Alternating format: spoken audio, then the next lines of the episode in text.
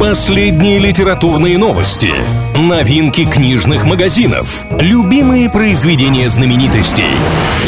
Книга ворот на правильном радио. Приветствую всех книголюбов, с вами Илья Андреев. В ближайшие пару минут будем говорить о литературе и всем, что прилагается. Что важного?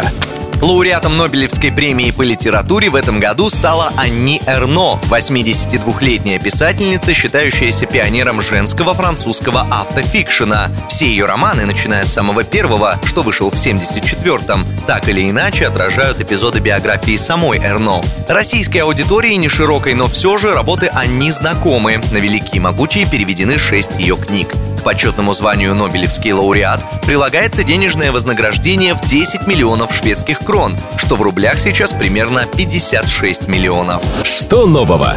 Николай Цискоридзе написал автобиографию «Мой театр». В книге народный артист России рассказывает о своем творческом пути, намеренно сосредотачиваясь именно на профессиональной, а не личной жизни. Представляя работу, танцовщик признался, что писать мемуары никогда не собирался, а потом пришли 2020 и карантин.